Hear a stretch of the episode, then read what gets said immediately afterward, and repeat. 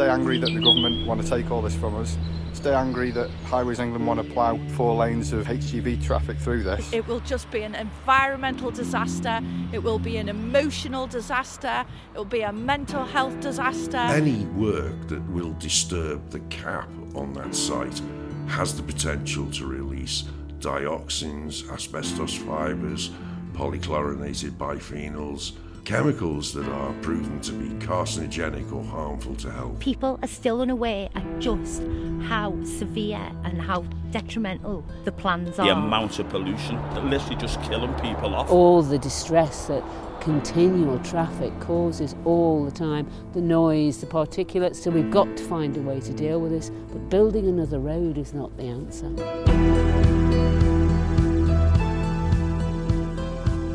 Hello, and welcome to our podcast We Said No. We've been away for a while working behind the scenes. In this episode, we wanted to look at one of the many reasons we called this podcast We Said No. Not only is Rimrose Valley Country Park a place for wildlife, it's also used for walking, running, cycling, and other sporting and fitness activities which are all great for our health and well-being.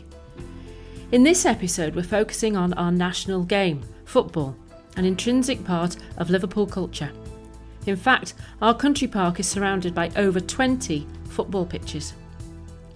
To the north of the park, the pitches at Buckley Hill are home to Bootle and Hightown Junior Football Leagues, and the brand new Liverpool County Football Association facility sits immediately next to Rimrose Valley off Edge Lane. Brook Vale is home to Crosby Stewart Junior Football Club and is located within the park's boundaries at the southern end.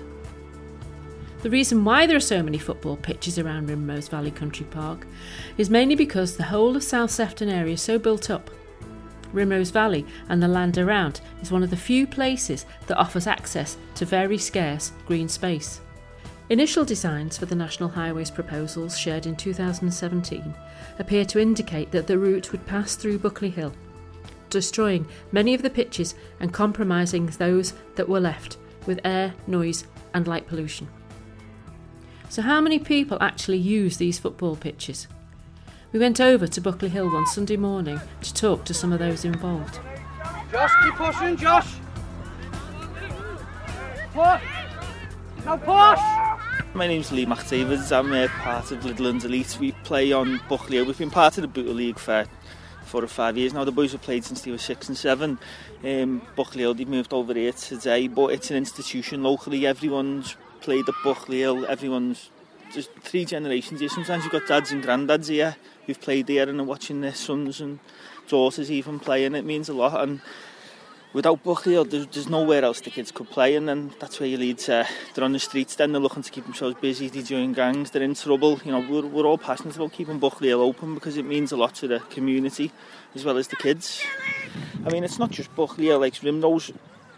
We like that as well. You know, there's a running track on there sometimes. We go round Rimrose and we, you know, just fitness and exercise. We walk the jog on there. It's, you know, it's like a, it's it's a big part of where we live, and to lose it would would be it'd be bad for the area. When you get to a certain age and it stops becoming grassroots, it's sort of a semi professional like the older you see on the older pitches the, the bigger ones at the back there with the larger goals the adults can use there as well Over the top, over the top. There you go. Oh, my name's John Mansfield. I'm the chairman of the Bootle Junior Football League, and I uh, I run the gauge Buckley Hill between the under 11s and under 16s. So for me, this this league is represented in, in the county cup finals every year. We've got two teams in the county cup finals this season, under 16s to date now, and uh, under 16s in a week. So uh, at county FA, and every year we're represented in the finals. So that goes a long way to explaining how good the, the Bootle League is and how it's revered th- throughout the uh, throughout Merseyside leagues. We're, we're a popular league. Um, I'm I'm not saying we're the best league, but we're up there with the best. Take this away, and you've just diluted the, the whole football family really across Merseyside. Win it, Aidan. Win it. Win it. At weekends alone, approximately 4,000 people use the pitches on Buckley Hill. These pitches are provided free for the community by Sefton Council and are used not only during the football season but pretty much every weekend and several times during the week throughout the year. So, what are the main benefits to the community? You know, there's the fitness, there's the, the mental health side of it, you know, getting out, being around your friends, fresh air, just not, not being on your own. Everyone's been locked down for so long. Just the social element, getting out and just enjoying yourself and doing what you love. There's a lot to be said for exercise. You don't realise how much it impacts you till you can't do it. There are other benefits to local community football, as Sue Sinclair, one of our volunteers, discovered when she spoke to John, who is involved with the Homeless Football League. I'm here with John, and um, they've been involved with the homeless football league for quite some time and you've seen you know people who have, been in a bit of a mess really um, because of circumstances of sometimes what they've done themselves or what has happened to them and they've been in you know really difficult mental health state but you've seen how that has changed. Can you tell us just a little tiny bit about how taking them to play football actually has changed their lives? Yeah, I mean, we've been going for 16 years and we've seen the benefits of loads and thousands of um, lads and girls changing their attitude. They might come to us with a drink, drugs, mental health issue, socially isolated, and bringing them together to play football. Um, it breaks down all those barriers. Then they're not out causing antisocial behaviour. They're not drinking, they're not taking drugs. They're meeting new friends. It's a, it's not just a, a, a sport. It's a social gathering uh, in a safe place. So for, for us, the, the football was always wasn't about kicking a ball. It was about bringing people together and getting them fit and and all the all the aspects of coming together as as a group of people. Uh, so yeah, I think to lose those pitches isn't just a, losing a pitch; it's losing a community resource. It's not only Buckley Hill that could be destroyed. The newly renovated Liverpool County FA site would also be severely impacted by HGVs thundering past right next to their pitches. If National Highways get their way, the four lane highway proposal would run between the canal and Liverpool County FA pitches with very little room for anything else. Janet McNulty spoke to Dan Green, who's Chief Executive Officer of Liverpool County FA. Hello, Dan. If a dual carriageway runs alongside your playing facilities, what will be the effect on those facilities? The impact could be quite significant in terms of um, be it noise pollution, pollution more broadly to, to the users that we have on our site. You know, the, the, the hub itself caters for people of, of a vast array of ages from four, five, and six year olds right the way through to 70, 80 year olds playing walking football from, from all sorts of demographics. And that's seven days a week. There is obviously a concern from a, a site perspective as to the impact that a busy dual carriageway could have.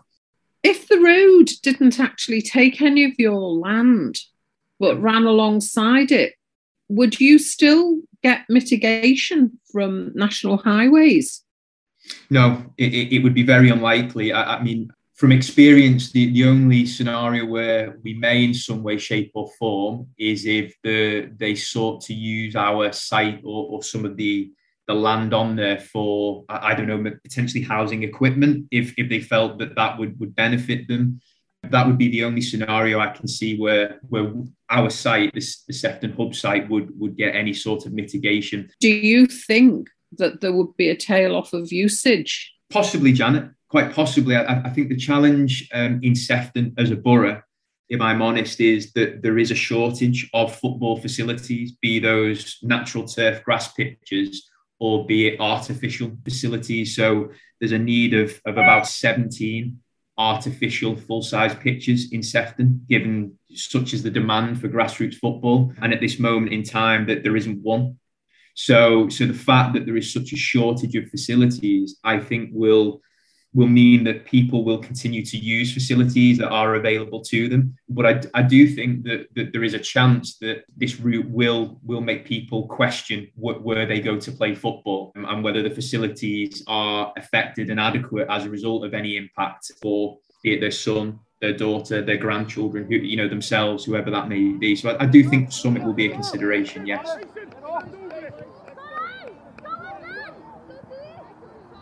Let's remember, we're living in an area where one part of our community, in Linacre Ward, 60% of the population don't own a car. So if these football pitches were lost, a significant sector of our local community might struggle to experience the simple right to play football. There has been talk of constructing 4G pitches with synthetic turf, but again, these are costly to maintain and access. Here's Lee again.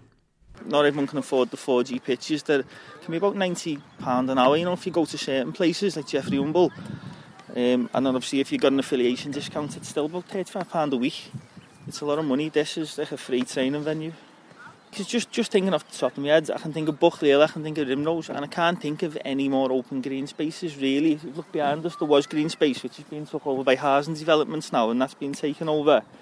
So that's it into potential pit expansion, but there's genuinely nowhere else. We'd have to go out of out of the area to continue to play football, and it's not feasible. A lot of people play football because it's local. A lot of parents don't drive, single parent families. A lot of people who live around here, it's easy to get to, but there's genuinely nowhere I can think of now that we could we could move to if this ever went, or if Rimrose went. Where did he put the running club? It's it's packed into a tight area as it is. It's excellent for what it is but there's not a lot of room. It's just a running track, and then after running track, there's, there's nowhere really else to go. So they're just making the most of limited space at the moment, and you need the green space. So, what can we take from all this? Well, as we've heard, demand for football pitches in the area is very high. So, the threat of losing what we already have is a huge concern to the clubs, managers, players, and their families alike.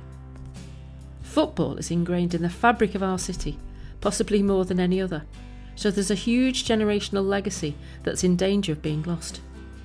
Where will the next local Everton and Liverpool players come from if we keep putting up barriers to accessing grassroots football facilities and making it harder and harder for parents to travel to take their children to training? Much has been said about the fact that 3 and 4G pitches can simply replace any grass pitches that are to be ripped up. This is no doubt part of National Highways mitigation strategy. But where will these pitches be situated? Legally, they must be offered within a three mile radius of the originals. However, isn't this an unreasonable distance to expect parents to travel when today they're on the doorstep for so many of us? National Highways will also point to the fact that these pitches will be available more often than grass equivalents, which are more susceptible to weather conditions However, because of the high material and maintenance costs, many of these next generation pitches will only be accessible to the public for a fee. These can cost up to £90 an hour, presenting an immediate financial barrier to players, clubs, and parents at a time when inflation and the cost of living are already spiralling out of control. Surely it's vital that pitches continue to be local and free to the community using them. There's also the environmental concerns to take into account with artificial pitches. How does ripping up real grass and replacing it with plastic or rubber contribute to helping the environment?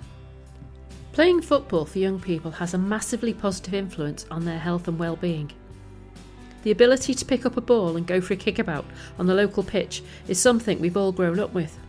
Look at the increasing numbers for women's football, for instance, culminating in England's women's football team winning the European Cup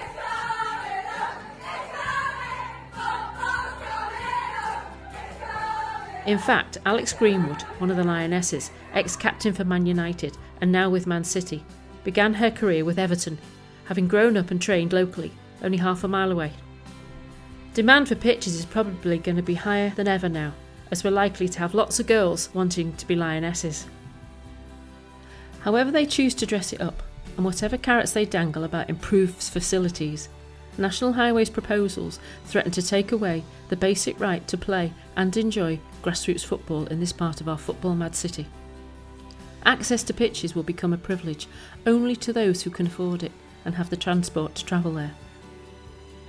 It's fair to say that the serious link between road air pollution and people's health is well documented. We talked about the tragic death of 10 year old Ella Kissi-Debrah in one of our recent podcasts. But the British Journal of Sports Medicine has recently published research papers which examine the effect of road air pollution on those who are performing sporting activities nearby. These conclude that exposure to freshly mixed combustion emissions, such as those observed in close proximity to high volumes of traffic, is of particular concern. Evidence indicates that there is a greater level of toxicity from freshly generated exhaust fumes, acute exposure causing decreases in lung and vascular function in both healthy and asthmatic subjects. So, a dual carriageway full of HGVs, severely and subversively penalising those who choose to try to exercise their heart and lungs. How crazy and unfair is that? Let's leave the final word with Lee at Buckley Hill. There must be a different way to do it rather than just to bulldoze through a place like this. There must be a different change the routes or look at traffic lights and one-way systems. I don't know. I'm not. I'm not smart enough. The smarter people than me can come up with the answers, but there must be a more creative solution than just knock everything down and build through it. There must be.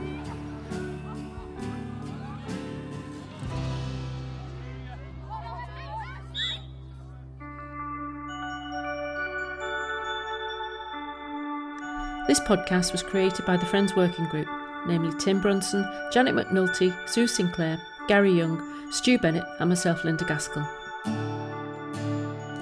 Our music was composed and created by The Reeds. Special thanks to Dan Green, Lee McDavid, John Mansfield, and John Finnegan, who featured in this episode.